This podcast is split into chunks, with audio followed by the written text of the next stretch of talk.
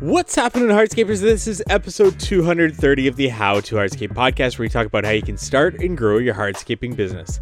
And on today's episode, we have another I Am a Hardscaper mashup episode. And in these I Am a Hardscaper episodes throughout the year, I sit down one on one with a hardscape business owner and do a deep dive into their business with preset questions that we ask each one of them. And uh, in these mashups, I take one of those questions and I take all of the responses from our guests throughout the year and I mash it up all into one single episode so that you can hear each of their responses for this. And if any of them interest you, go back into our catalog, find their episode. They're always titled hashtag I am a hardscaper with their name and their business right after it throughout the year. And we've been doing this since our very first year. So now we're on four years of doing this and lots to catch up on if you're far behind on listening to them. And if you're new here, thank you so much for tuning into the How to Hardscape podcast. And the question that we ask on today's mashup is a question I've been asking from the very beginning and one I actually considered cutting almost immediately, but I just seem to get really good answers from this, though there are a lot of consistencies from hardscaper to hardscaper, especially those plugged into the Instagram community, which tend to be typically who I interview on these I Am a Hardscaper episodes. And if you have anybody to recommend to kind of break out of that, let me know. Just shoot me them at How to Hardscape on Instagram or shoot me an email contact at howtohardscape.com. But with this question, it is the question of what are some installation practices that you live by in your business or equipment that you live by in your business? Any talking points that they wanted to talk about there?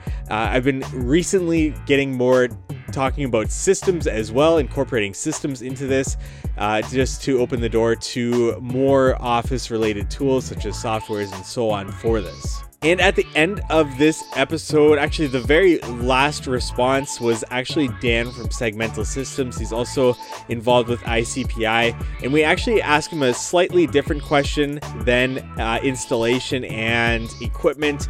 I focus more so on open graded base and synthetic base. So there's a couple questions there and a longer answer from Dan at the very end of this episode. So uh, I definitely stay to the end for this. But before we get into today's episode, we want to thank our sponsor, Cycle CPA. If you're looking for bookkeeping, accounting, CFO services, reach out to Cycle CPA at cyclecpa.com. Let them know how to Hardscape sent you for $200 off their services there.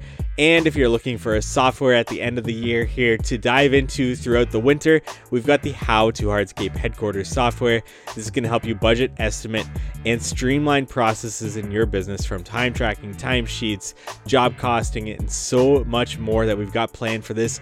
As well as this gives you access to our course content. So if you're looking for installation courses to help onboard and train your employees throughout the winter into the new season next year, these can help you and help you monitor their progress with the certificate of completion at the end of the installation courses to make sure that they actually did go through and complete it there. And we're going to continue to grow this course content area and a lot more community events next year for this software. So if you're looking to lock in your pricing, because as we add more features to the software, as we add more courses to our library, the pricing will increase except for new users. So you lock in your price when you sign up.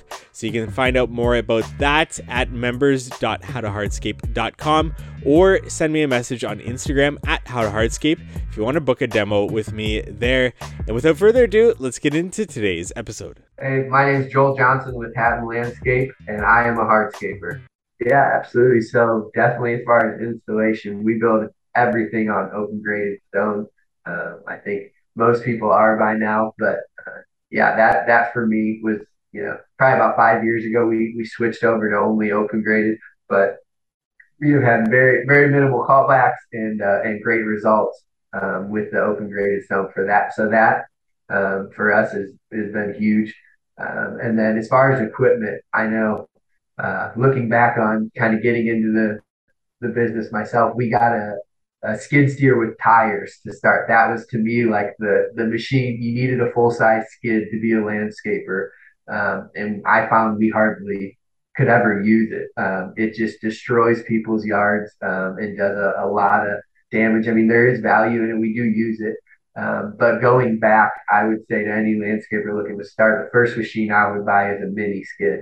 uh, like a you know MT100 or even the the bigger Ditch Witch ones. Uh, to me, those are uh, that's like step one. Uh, that thing never comes home from the projects. You know, it goes from site to site and is used every day. Um, so for me, that uh, I know that's a pretty pretty standard tool, but that would be to anyone looking to start or grow their business. I would say that'd be the probably the first tool you look to buy. Uh, but that that has been great for us. We're we're finally gonna get a Canycom this year, get our, our buggy um, for 2023. But uh, again, we don't don't currently have that right now. We uh, just operating with the full size skid and then the the mini bobcat, you know, stand on unit. Um, so we got the dump trucks and stuff, but yeah, so there's a there's a lot on the wish list for us. But I know the the next tool for sure is going to be the the buggy. Uh, that seems like again that other tool that would just never come home, um, be be used constantly. So I think those those are the that's the combo that uh, any young landscaper should aspire to have. I am Alex Altschuler, the owner of Seal It Group. We specialize in sealing and restoration and landscape construction. I am a hardscaper. Yeah, man. Honestly, the last couple of years, um, I've really been investing into the tools and equipment. Um, the one major machine I would call for hardscape it would be, in my opinion, if you're starting out, it's it's your like it's your gold machine. It's it's going to be your real money maker. Is uh, like a mini skid steer. Um, so I uh, I was fortunate to get um, to get into the market at the end of 2020 um, with uh, with the Bobcat MT 100 uh, when the prices were still relatively okay. Um, and you know, I think I waited. I ordered it in December, got it in March. You know, and now you want to order one of those, you're waiting at least a year, six months to a year, and the prices have gone up by like 15 grand. Um, so, but yeah, it, it's it's probably the most versatile machine you can get starting out. It'll it'll dig your patio. It will bring your gravel in. It'll lift your stone. It'll do whatever it has to do. Um, as an entry level machine that can do everything, I think it's probably the best machine you can get starting out. So that's been our uh, favorite machine, and you know most of our guys on our crew love it because um, it's super versatile. It can do everything. Um, so that's that's one thing I swear by for for hardscape is you know if you're running a hardscape business, no matter what size, um, you know you're gonna have your larger skid steers, smaller skid steers, but every hardscape crew, small or large, needs uh, a mini skid steer. Tight access, um, you know, versatility. It's it's it's the best of its kind. so there's the the Bobcat MT100 um, has been a game changer, and also last year we ended up getting a IQ saw. So the IQ saw has been also an absolute game changer. Um, just being able to be completely dust free, you know, um, having you know perfect cuts which which you would never get. Uh, you're saving, you know, you're saving your back, and the learning curve is is is much much less, right? So you're able to train new hires how to cut way easier um, than than you know trying trying to teach them how to use a regular quick cut. Um, uh, and uh, yeah, like I said, obviously your your cuts come out 100% versus maybe 70, 80, and, and that's visible on a, on a on a job, especially I would say where where the IQ saw comes in the most handiest is on the porch overlay jobs where you can really see the, like a two two caps joined together on a corner or a miter cut.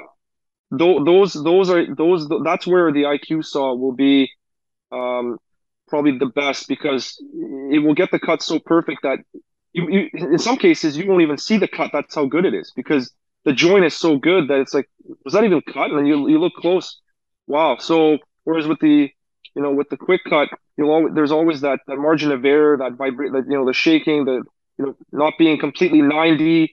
Um, so yeah, that's been huge, and even just being able to to not have dust on job sites. You know, you know how many neighbors come and complain, oh, there's dust on my car, and you're blowing it off, and you know, and then you look at actually how much dust comes out of that. Yeah. Makes you realize, like you you would have been breathing that in otherwise, right? As well. So there's the safety aspect of it. You know, so you're you're saving your lungs, you're saving um, the neighborhood from dust all over people's houses and cars. You're having clean cuts. It honestly best one of the best investments and tools I've made uh, for my business. So I'd highly recommend anybody getting started or you know growing their business. Um, get get that saw. That'll that'll change the way you look at uh, uh, getting your hardscape jobs done. Hey, my name is Alex Castelline. I am the owner operator of Casty Landscape Group. We specialize in uh, luxury living in the outdoors, and uh, I am a father and owner of a lasagna company as well. Uh, and I am at first a hardscaper. Um, I do quite a lot of, I guess, video watching on Instagram, and everyone seems to have a different way of doing things nowadays. Um, I think my biggest pet peeve when it comes to installations are the guys switching over to doing open, like open base, open grade, um, who build on clay. And I'm not a, you know, an engineer in the, you know, soil world, but uh, or whatever you call that. But you know, to me, having something that doesn't filter water through it, and then putting an open grade and not having a place for the water to drain off, uh, which is most people's applications, makes no sense to me. If you're not going to dig a deep well or put a sump pump in there, all you're doing is creating a bath underneath gravel for water to sit there and then for in the wintertime freeze thaw cycles to go through and wreck your work. Um, you know, open base is fairly new in Canada as far as I'm concerned. I've only been seeing it for the last like two, three years. Um, I'm sure it's been done longer than that, but that's just when I started noticing it. And I'd love to see how some of these projects uh, hold up after you know people do this. When we did open base, we would always make sure that we had an area of the yard that we could put a weeper to uh, that ran underneath our foundation, so that we could carry the water out if it did collect. I don't see people doing that. right. So I would say that if you're going to do open base, maybe keep that into consideration that you know you should have a place for the water to go. Just because you can't see it doesn't mean it's not underneath in your foundations. Absolutely. Yeah excellent uh, point there with that. And uh, how about equipment? Anything that you've brought into your business recently or in the past? Or tools hand tools anything that's kind of made your life easier that you, that you love and stand by I don't know. I think the the best tool that we'd probably ever bought was an enclosed trailer. To be honest with you, oh, yeah. I see a lot of uh, guys, landscapers, that bring their tools in the back of their trucks and they're loading and unloading every single day, and it's a huge time killer. Uh, you know, I, we used to do all the work by hand, like hand shoveling out yards, wheelbarrowing in materials and stone, and it kills you. So if you're going to start a business, just invest in a loan and buy a small piece of machinery because you'll save yourself your back. Um, but yeah, the biggest game changer for us were just uh, an enclosed trailer. We bring it to site more than we do a dump trailer, to be honest, because uh, we will get materials delivered. It's the the the MTO getting you for you know unsafe trailer loads or being overweight and all these other things it's just not attention you want so just have stuff delivered to your site but bring a tool trailer so you're not you know oh crap i forgot this and running back and forth from home or your shop or wherever to go get your tools uh, i think a tool trailer is a better tool on site than a dump trailer any day so it's it's like our mobile workshop. It's got everything in it: stone saws, our gas, you know, caulking, um, string lines, everything, levels, compressors. So, um, you know, it's a mobile repair clinic too. Like we've got all our tools in there to fix our bobcats. We've got impact wrenches to take our tires off and plug our tires if there's nails in them. So we can do everything on site through the tool trailer, which is great. So I think uh, more people need to utilize one of those. My name is Giovanni, better known as Johnny Giovanni. I'm the designer and owner of Stoneworthy, and I'm a hardscaper. Yeah, it's a great question. So pretty much we have a certain standard, you know, since since we stand behind our work and you know, obviously we give a warranty out to our clients. So whenever we do walls, you know, like retaining walls or like true retention walls, I make sure, you know, there's geogrid, you know, every few rows. You know, um, I make sure, you know, that has proper drainage, you know, the proper backfill, depending on what the application may be. When we're doing patios, all of our patios have about eight inches of gravel minimum, at least now. Before it was six, six to seven, but now it's eight. And we we throw in drive grid in there. Nice. Just to make sure, just to add that peace of mind, just because it's like nothing. I mean, in a perfect world, things settle after 10 to 15 years. And I don't know where everybody's in different places in in the world and you know at least here like in the northern side of illinois there's a lot of homes being built. So you know everything settles after a while or i guess you know so i try to make sure we put geogrid i mean I, I just try to make sure we add like as much preventative maintenance as we can you know with a justifile with just uh, justifiable gravel base drive grid um, because it's like nothing's worse than you know being super busy and then getting a call from a homeowner like hey my patio is sinking or it's sunk here. And then it's like you know trying to schedule that you know you're gonna have to pull some guys out. And then before you realize that it took a few hours half a day a day or however complex the situation became about. So i definitely try to over engineer things just, just so that if i do get a call from a client it's because they want to add phase number two three four whatever it may be and not just hey we had a problem with this so I definitely try to we definitely try to over engineer things as a company and we try to make sure every every install is stoneworthy. Anybody Hi, I'm uh, Scott Elam. I am the owner operator of Infinity Lawn and Landscaping, and uh, we specialize in outdoor living spaces and landscape design. Um, I am a hardscaper. Yeah, um, installation process is huge. I tell everybody, everyone that does a, a patio or or a hardscape project with us, I, the most important part you'll never see it the base. The base of the project the foundation of the project is the most important and you'll never see it. And and there's there's pro like we just did one yesterday and the guys dug it. I said hey this is a new house install. You know that they excavated for that foundation we're going to have to use our our soil compactors our jumpers along that foundation go extra long on that go five feet out uh, pack. We take three inch stone, we pack it into that base to amend that soil.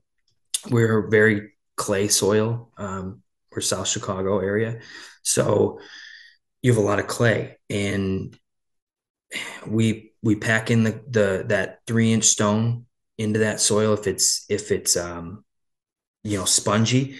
We do we have the skid steers. I, I usually have the guys they'll drive the skid steers over the soil before we even lay our five ounce you know fabric and start our base so i know before we even start our stone base that there's uh, that the soil under it is solid and um, with that we use all clear um, clear base like a permeable base installation it's all three quarter clear and then three eighths chip is the bedding layer we always put a drain in there so if water ever gets in there it has a way to get, escape um, driveways we use drive grid um, you know, walls will use GeoGrid. It's just do the things right. Doing everything we do is above industry standards, and it allows our our projects to stand the test of time. And and yes, we have a few issues that you got to go back and fix, but you go back and fix them right away. Anyone that tells you they never have is is you know not telling you the truth. But um, all we have a we have a whole process that all the guys follow on on the installation processes, and then having the right equipment um, you it's it's harder and harder to find good guys and the good guys want good equipment they want to know that their you know their back's not going to hurt the next day i i was in the russo actually it's a equipment place and this was years ago i was i was renting a machine and one guy I, I ran into there and he goes why don't you just get like five or six guys and dig that patio i'm like because i could put one guy on a ditch witch and I can have him dig that entire patio by lunchtime. And he will be able to put in stone tomorrow. He'll be able to put in base. What you know, he'll be able to work and he's not dead. I can put those five guys on it, spend probably more money digging that patio. It'll take me all day, and they won't be. They'll be worthless tomorrow. So using equipment to save your guys to to um, be more efficient is is key. Um, like I said last year, seeing seeing some of these guys on Instagram, like uh, Andy Mulder and, and uh, Jeremy from from J Squared, and and you know some of these guys you're, you're seeing using these Engcons and just equipment, just amazing what they can do. And, and we've been looking at them for a little over a year, and we picked one up last year, and it's it's a game changer. It's just having the right equipment, um, doing the jobs makes it easier, more efficient, and saves your guys. You could do more work with less guys and the guys that are doing the work can work the same speed all day. They can work the same speed the next day. They're not calling you going, my back hurts. I can't come in, you know, tomorrow and, and you're just taking care. That's another thing, taking care of your guys with equipment. Any any uh, new tools, equipment, uh, anything in the pipeline that you're wanting to invest into next for the guys, or that they've even brought up to you, uh, or are you fairly comfortable with where you're at, and the guys are comfortable with what they have?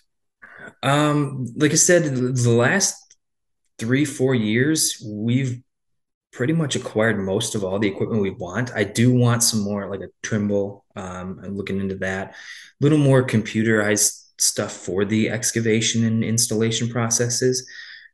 Uh, we are looking for another dump truck. We need a bigger a bigger truck to move more material. We we have a a few, but I'm like it's time to get a six wheeler or something a little bigger. Um, but that's the next thing in the pipeline. It's just a few little things here and there, but um, we got a couple. We got a ditch witch last year, and like I said, it's a we got a 60G with the Engcon last year. Uh, waited a long time for that. So, like everything nowadays, yeah. right? Equipment, but yeah. So those those were the big the big ticket items. Now it's just like the little things to to, to like the finished details on, on things. So I just want to take a break from today's episode to talk about our sponsor, Cycle CPA. You may have a CRM or project management software in place, but what data are you using to ensure your estimating is accurate? Having a proper accounting setup and accurate bookkeeping done is key to understanding overhead expenses and other costs that must be recouped in your estimates. Cycle CPA is a remote bookkeeping and CFO firm that helps to connect the dots from the financial reports to the hardscape and landscape data needed in order to reach high profits. They provide landscape and hardscape industry benchmarking, job costing financials by service line, advisory meetings, and much more. Cycle CPA's team of accountants are specialized within the hardscape and landscape industry, and you can visit them at cyclecpa.com and for $200 off, mention the How to Hardscape podcast. Now back to our episode. My name's Jake. I'm the owner operator of JFS Property Care, and I am a hardscaper. I am a huge advocate for the open graded base. Uh, we switched over to that. I think in 2020 we switched over. So the first year I was doing hardscapes, we were doing all dense grade because um, that's all I knew. And once I switched over, actually the first project I did the open grade was at my house, and it was it was amazing. I'll never go back. Um, way easier to compact so much easier to work with, so much easier to rake out. And if you have to move it again for whatever reason, it's not rock hard. You don't have to dig it with the excavator. Um, really, really nice stuff to use. So definitely a huge advocate for the open graded base. Um, as far as equipment goes, I mean, pretty much everything I have. Anytime I buy something new, I don't know how I lived without it. Um, honestly, a huge thing for me that really opened up the doors a lot was the skid steer, the excavator, and the dump truck, which is you know obviously a lot of big ticket items there. But um, when I first started, I only had the excavator, and that made it work for me. You know, I had that and a dump trailer, and and I did a lot of work with just those two. So, you know, a lot of people they're like, oh, I want to get, you know, what's the first thing I should buy? I know a lot of people say that they should buy a mini skid steer, they should buy, you know, something along those lines. But to me, honestly, I think the excavator is a lot more versatile. Um, I can do anything with an excavator you can do with a skid steer, but not necessarily the other way around. Right. Um, as far as digging footings for walls, you know, dig outs in general are so much easier. You can be so much more precise with that. Um, you know, so honestly, an excavator for me was was the first purchase and definitely what catapulted the business into you know into what it is now. But you know, moving past that, getting the uh, the dump truck too, which is uh, it's a 33,000 GVW, so it is a CDL rated truck. Um, so you do have to have at least a Class B, but um, it, that also was huge for me because you know you can definitely stockpile material on site and have somebody offload it and get all your deliveries to site, you know all that kind of stuff, but all that takes time. So you know in the industry, time is money for us, and the more the more times you have to move that material the more time, you know, the less money you're making because it's taking a lot of time to move it. Even if you're stockpiling here and then picking it up again to go dump into a truck that just showed up, we take it right from the job site, and unless we're reusing it, it goes right into the truck. And we don't dig normally unless we have the truck there to load into. Um, and then getting stone too. I mean, you could call your stone yard and say, "Hey, I need ten yards." and they're like, okay, tomorrow's good. And you're like, well, no, I need it right now. Um, so being able to run your own material with that truck was absolutely huge. Um, and it made our process so, so much faster. So definitely is. And, then we got the skid steer earlier last year, and that was unbelievable. That those three pieces right there is basically what made my entire business go from what it was to what it is now. And that's only, you know, been in the last couple years. So nice. It's been, it's been huge. So definitely get as much as you can as soon as you can. Um, and I'm not saying going into debt or anything like that because I'm not promoting that. Um, I try and run as debt free as I can, but you know, obviously I wouldn't be able to grow to where I am without having, you know, a, manageable amount of debt for myself. So, um, but you know, I, I work on paying that stuff off. So I'm hoping that by the end of this coming year, the only thing we're going to owe on is our skid steer at this point. So that's kind of a big goal for me. Um, I like Andy Mulder's way of going debt free you know, obviously that's a great way to look at things. It's just hard to grow in that aspect, especially quickly. Um, so you just kind of have to weigh that that risk, you know, on what you want to what you want to do. But but definitely get equipment as soon as you can for whatever you can afford because it's going to save your life. Definitely. Your access on projects are they pretty open that you can get? Uh, like what what are, what access are you typically dealing with on your projects? Uh, it, it varies honestly. Um, it, it really it really depends. You know, we do work in a tight knit city sometimes, but 10 minutes out of that or 20 minutes out of that city is wide open country. So, you know, we kind of have a lot of versatility on that. Um, specifically though, actually one project we did last year, the biggest project I've ever done in my career, um, was the one we did with that outdoor kitchen, the pergola, um, you know, big, big patio, right. You know, only about 20 minutes from my house here. And, um, that was I only got the dump truck into that backyard one time, and that was because it was a very very rainy time, and honestly, between the house and the little bit of ledge that we were working with, that was a big hillside. There was only about nine feet, so it was just enough to squeak by one time to load it up with a whole bunch of concrete, and then everything else came from the street. So, gotcha. um, you know, we do work with tight access areas. You know, we brought a lot of material into that backyard, but you know that's why this the skid steer pretty much is able to fit. I mean, I've had jobs where I wish I had a mini skid for sure, um, and that might be something in the future for me. Right.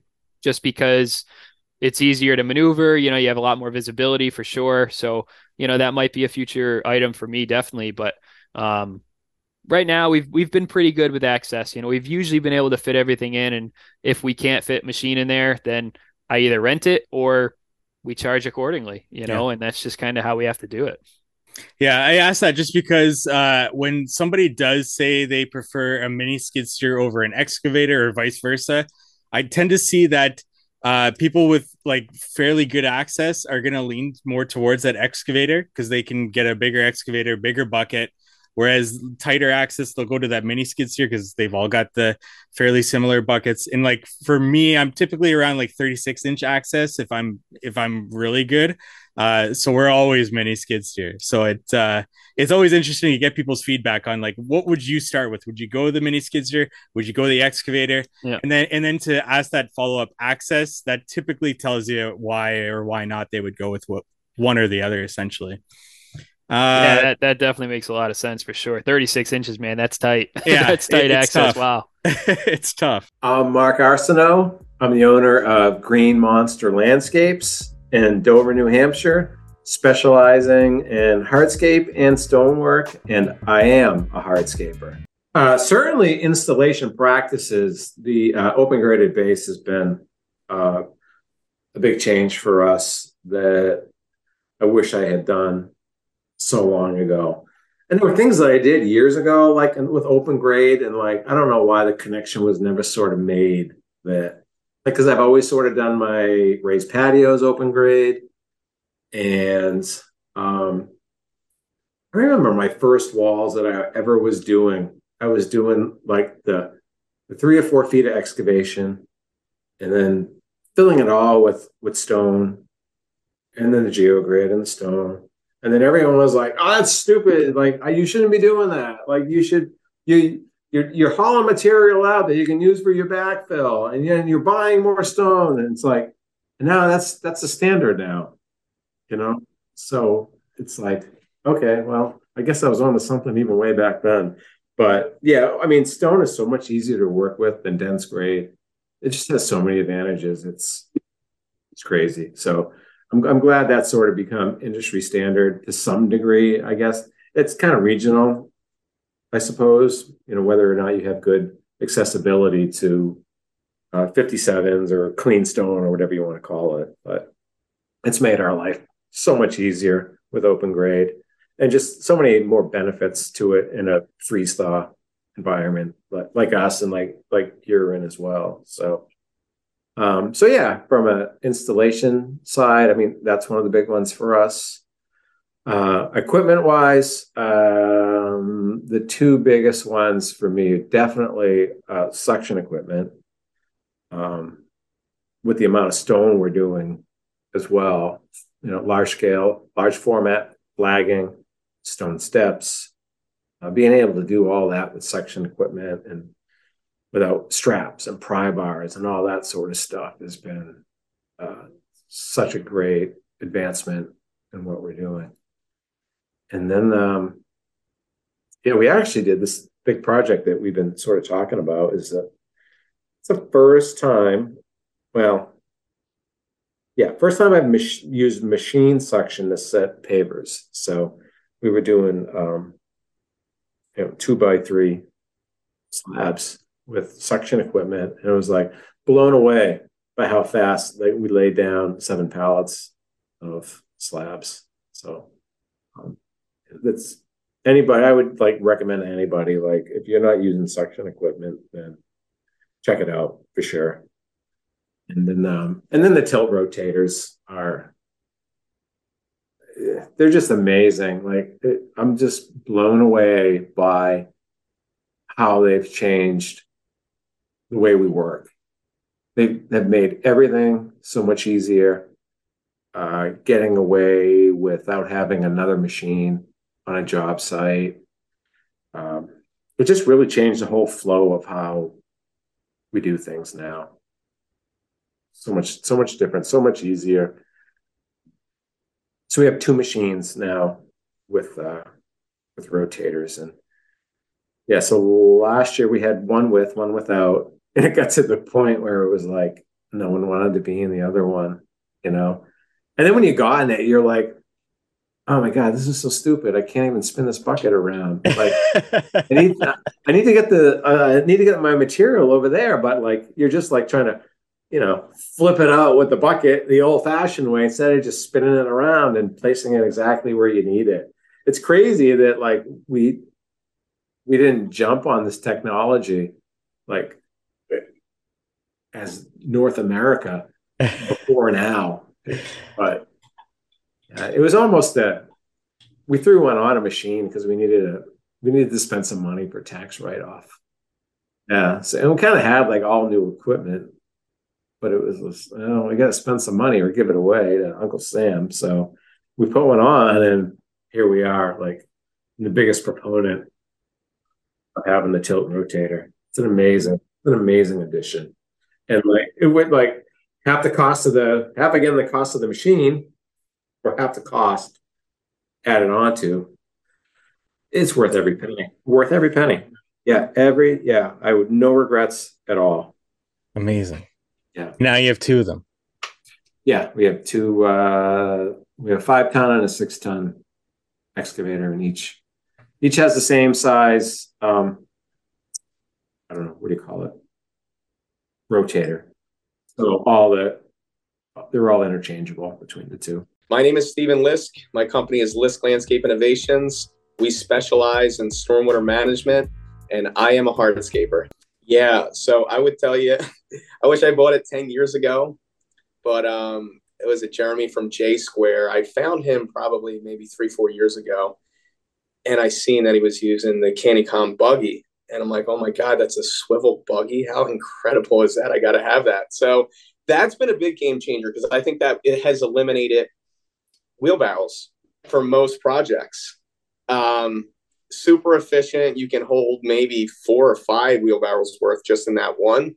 That's a huge purchase. I would tell anybody getting in business if they can afford it and they have the money, uh, that's a must-have purchase.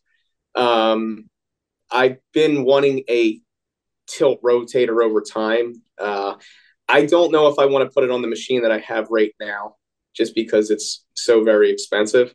I think I would probably upgrade to something a little bit larger.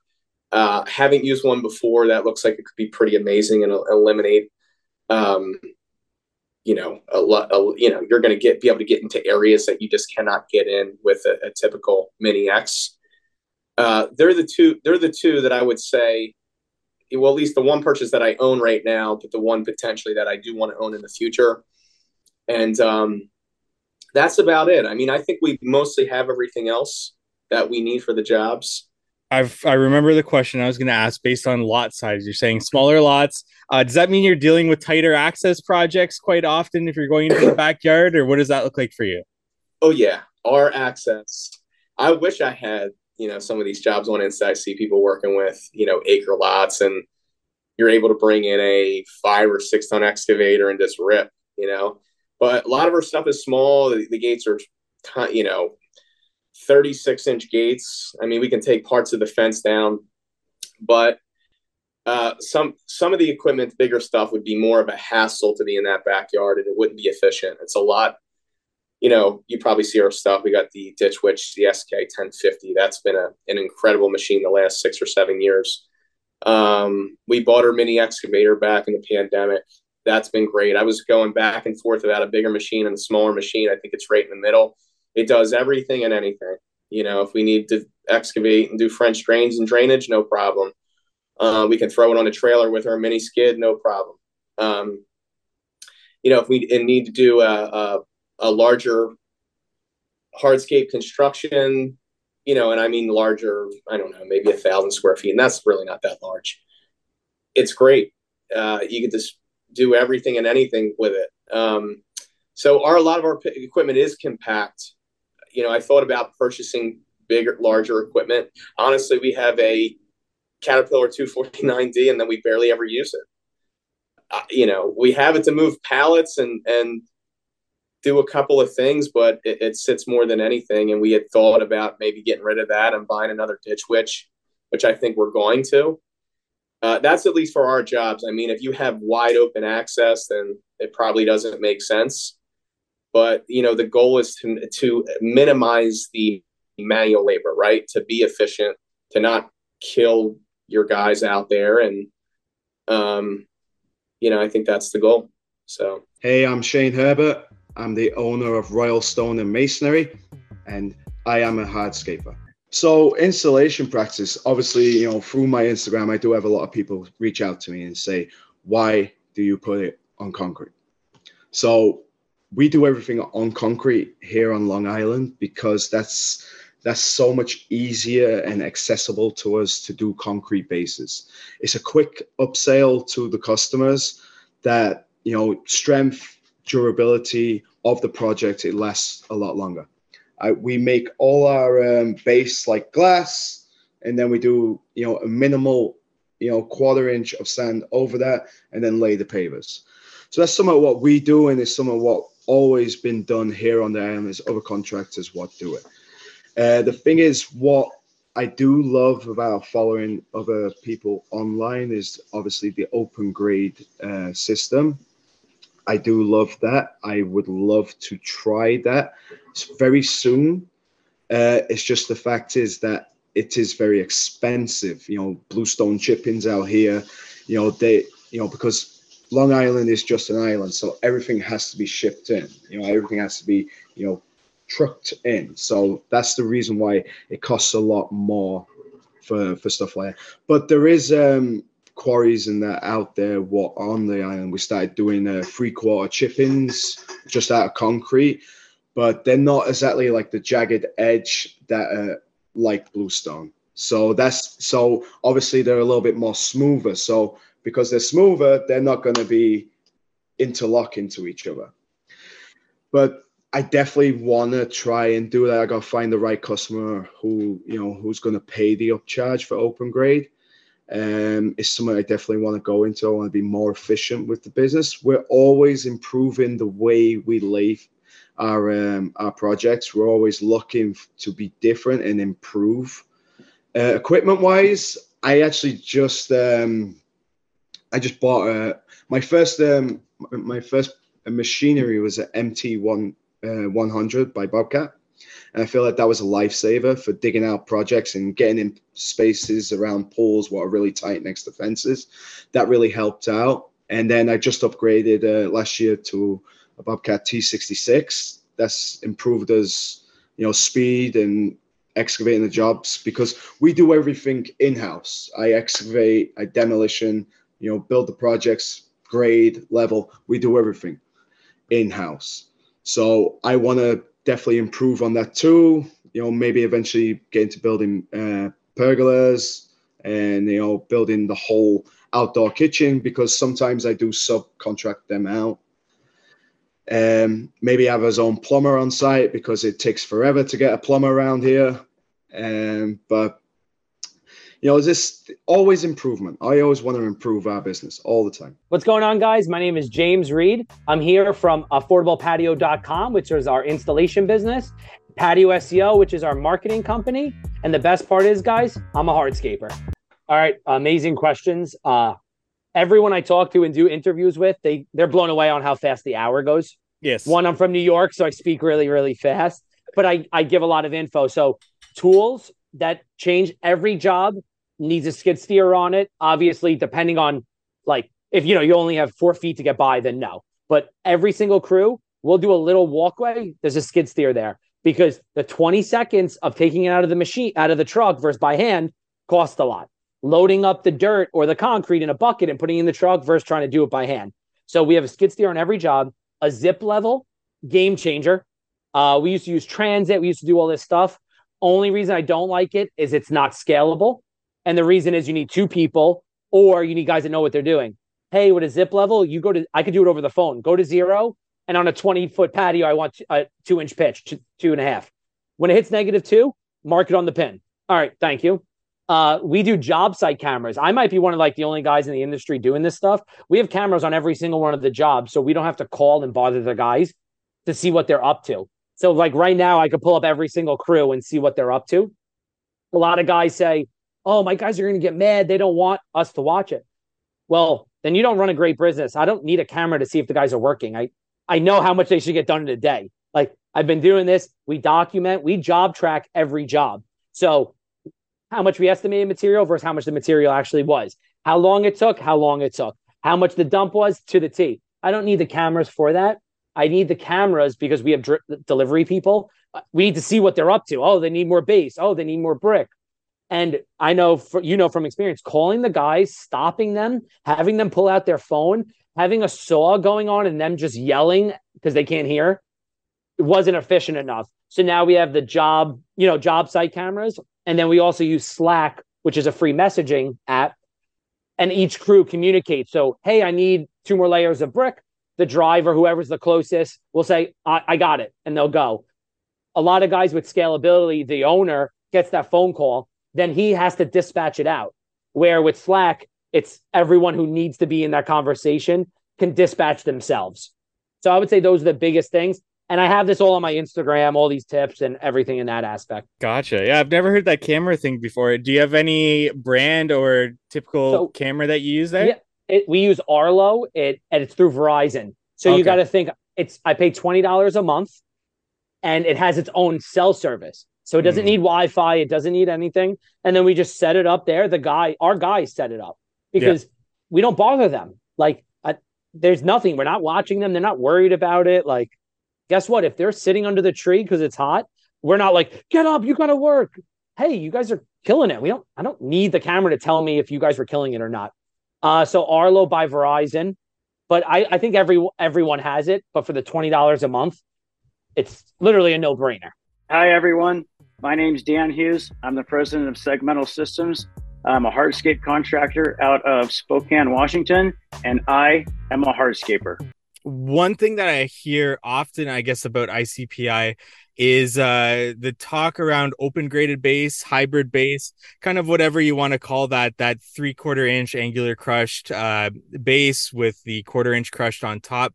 How it's it's still not quite recognized by ICPI as a uh, base to install. Um, your thoughts on that, Dan? Do you use open graded base in your business, and uh, what are your thoughts around ICPI? And uh, my th- my uh, assumption is that they're still testing it and they're still wanting to see the the uh, that in the future, essentially.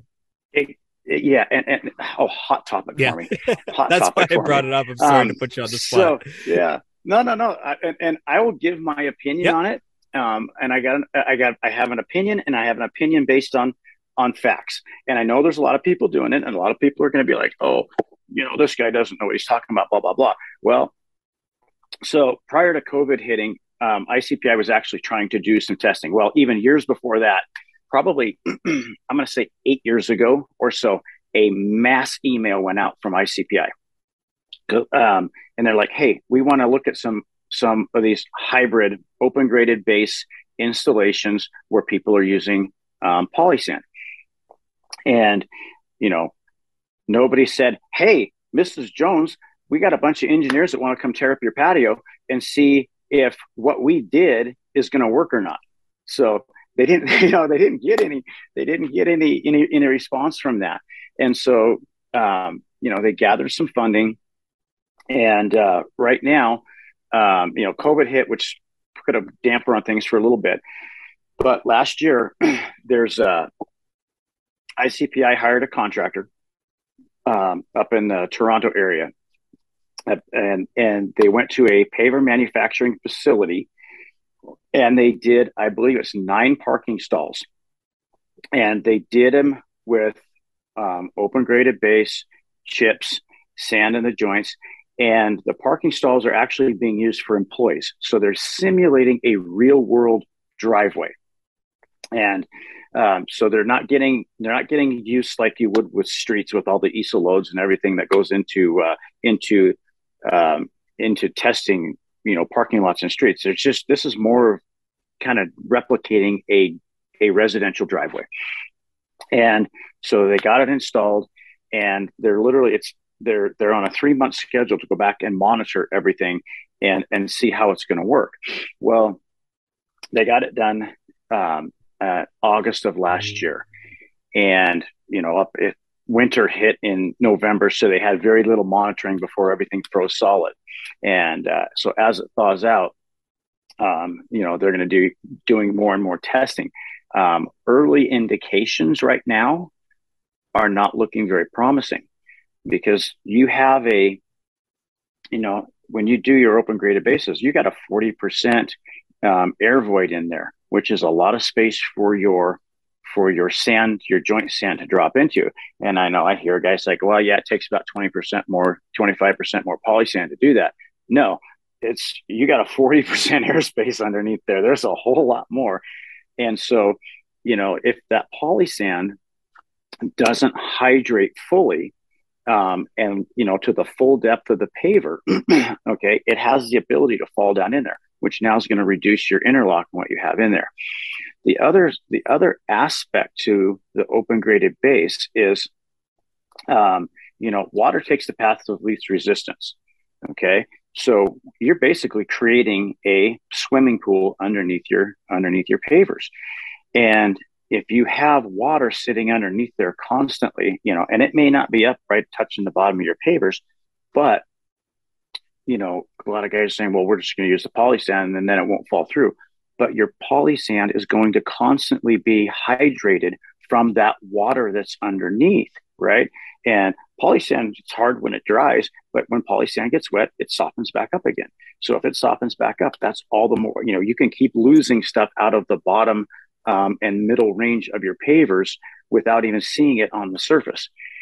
So, I mean, step one is if you're going to do a permeable system, do a permeable system, right? I mean, don't don't use polysand or you need to get a drain pipe in there to get the water out so you're not you know creating a, a, a basically a swimming pool underneath your pavers um, and so this is a I, I you know I don't know that this is going to be the future or if there's a, you know, if there's some other things to that will take place. I mean, one of the things that's been mentioned is okay, we do open graded base, we put down fabric, we lay the pavers on top of that, and then put poly sand in the joints, blah, blah, blah. And there's been some testing done on that, and they're finding poly sand, you know, if it doesn't, or regular joint sand, if if it doesn't um, stay in a joint, it can actually migrate underneath the pavers. And so there's a lots. I mean, this isn't just you know looking at somebody's backyard. I mean, there's shake tables and and I mean, this is pavement engineering laboratories that are doing at, at universities that are doing this type of testing. And so it's not uh, it's not just uh, some guy in his backyard saying, "Yeah, I think this will work or not." So um, I'm I'm skeptical of it. I mean, I hope it works out because it's it'll be great. I mean, it definitely changes how things are installed. But the flip side of all that is, um, you know, I I, I had uh, I got a call, you know, years ago, um, two years ago or so, to uh, to be an expert witness um, on a job site that went incredibly wrong, and you know, I'm looking at this and I'm thinking, man, if if somebody has a problem, okay, and a problem that ends up going to court, and if you've done dense graded base C33 concrete sand, a scientific proven way of doing it, you know, you say, hey, yeah, we were doing this right. But to my knowledge, and um, to the best of anybody that I've been able to talk to at ICPI, which is their engineering staff, there isn't any proven data that you could back up that says, yeah, hey, open graded bases with polysand is going to work. And that's where you could get into a big problem, you know, in the future. So I mean, I won't be popular with a lot of people for saying that, but you know, because a lot of people are going that way. But um, I have, I have, I have my doubts. Gotcha. And thank you for answering that uh, there. And since we're on the topic, uh, fairly quickly, uh, another type of base uh, which has become more and more popular is a synthetic base, something like Gator base, uh, Easy base, yeah, things like that. What are your thoughts on this? As well as there, for the past few years or so, there's uh, Easy Click base, which is rated for driveways as well. Um, any any thoughts on using that? Have you used it yourself? And and your own thoughts on this? Well, I haven't used it. I was going to use it. Um, I was actually going to try um, um, I don't know if I want to use brand names or not, but anyway, I was going to use one of the geofoam bases, right, on on a job, and I penciled it out, and it really, you know, when they pencil it out, it's a cost savings, right? You save all this money, and when I penciled it out, I'm like, I'm not really saving anything, and so you know, I just went ahead and and because I, I really it was a it was a backyard with limited access, and I'm like, this might be a good chance to use it, and and it just it didn't quite pencil out enough to where it was worth the uh, I'm going to call it a gamble, right? And so another one of these things is, again, being involved in the construction committee at ICPI. There's there's access to a lot of different information, and one of the hot topics um, that we put to bed about at the last meeting was um, there was one of the one of the geofoam manufacturers wanted to become um, ICPI approved. Uh, they want to be an, an improved installation method, and we're like, great, we need ten projects um, that was that's that's the standard requirement. We need ten projects so we can go look at and see if they're if they're holding up. And they failed to provide ten projects.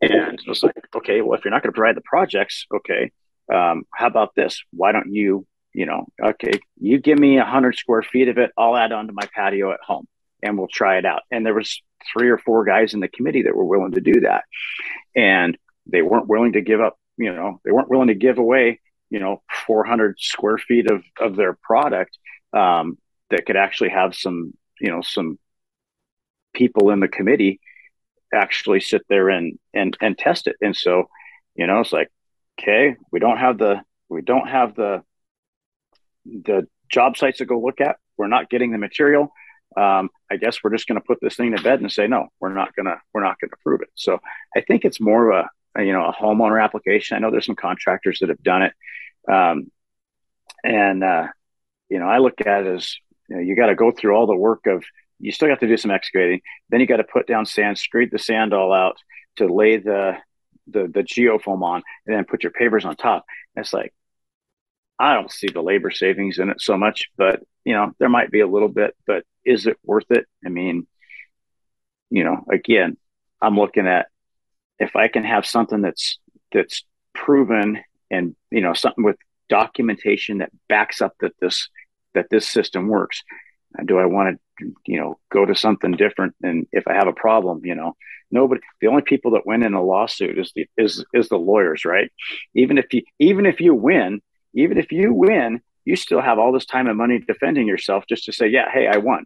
You know, so it's not worth it to me. Gotcha. I'll I'll just say I, I've used uh, synthetic base quite a bit. I do enjoy it. Um, that being said, where I'm at, I'm actually in Toronto. Uh, they just uh, Ontario enforced a new rule where it's a little bit more difficult now to get rid of soil. So in those cases where uh, it's going to become in the future more and more difficult to get rid of soil, the less soil we excavate, the easier it is. As well as we're dealing with a lot of tight access. So in our situations, as well as my business model, I, I definitely see the savings, but it's definitely not for everybody, and it's it doesn't work in every situation. Kind of like what you were saying there as well.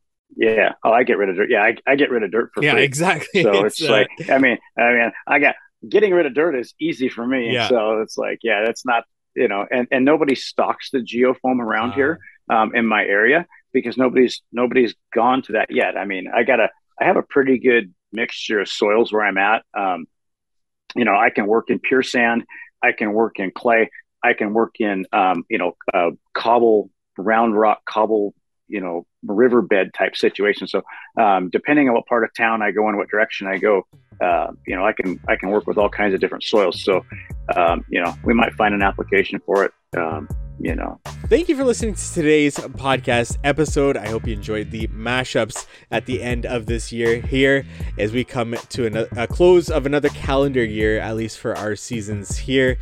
I would love a rating and review. If you're listening on Apple uh, Podcasts, you can leave a rating and a written review. If you're listening on Spotify, you can just leave a five star rating there. That really helps the show. So I would very much appreciate either one of those or even both if you feel so generous to do so. And check out these hardscapers that gave their time to do these. I would really appreciate if you went back into the catalog, if you haven't listened to them, to go back and listen to them, or reach out to them on their Instagrams channels as well and say hi for listening into today's episode. And thank you to our sponsor, Cycle CPA. If you're looking for bookkeeping, accounting, CFO services, reach out to Cycle CPA at cyclecpa.com. Let them know how to hardscape sent you for money off their services there.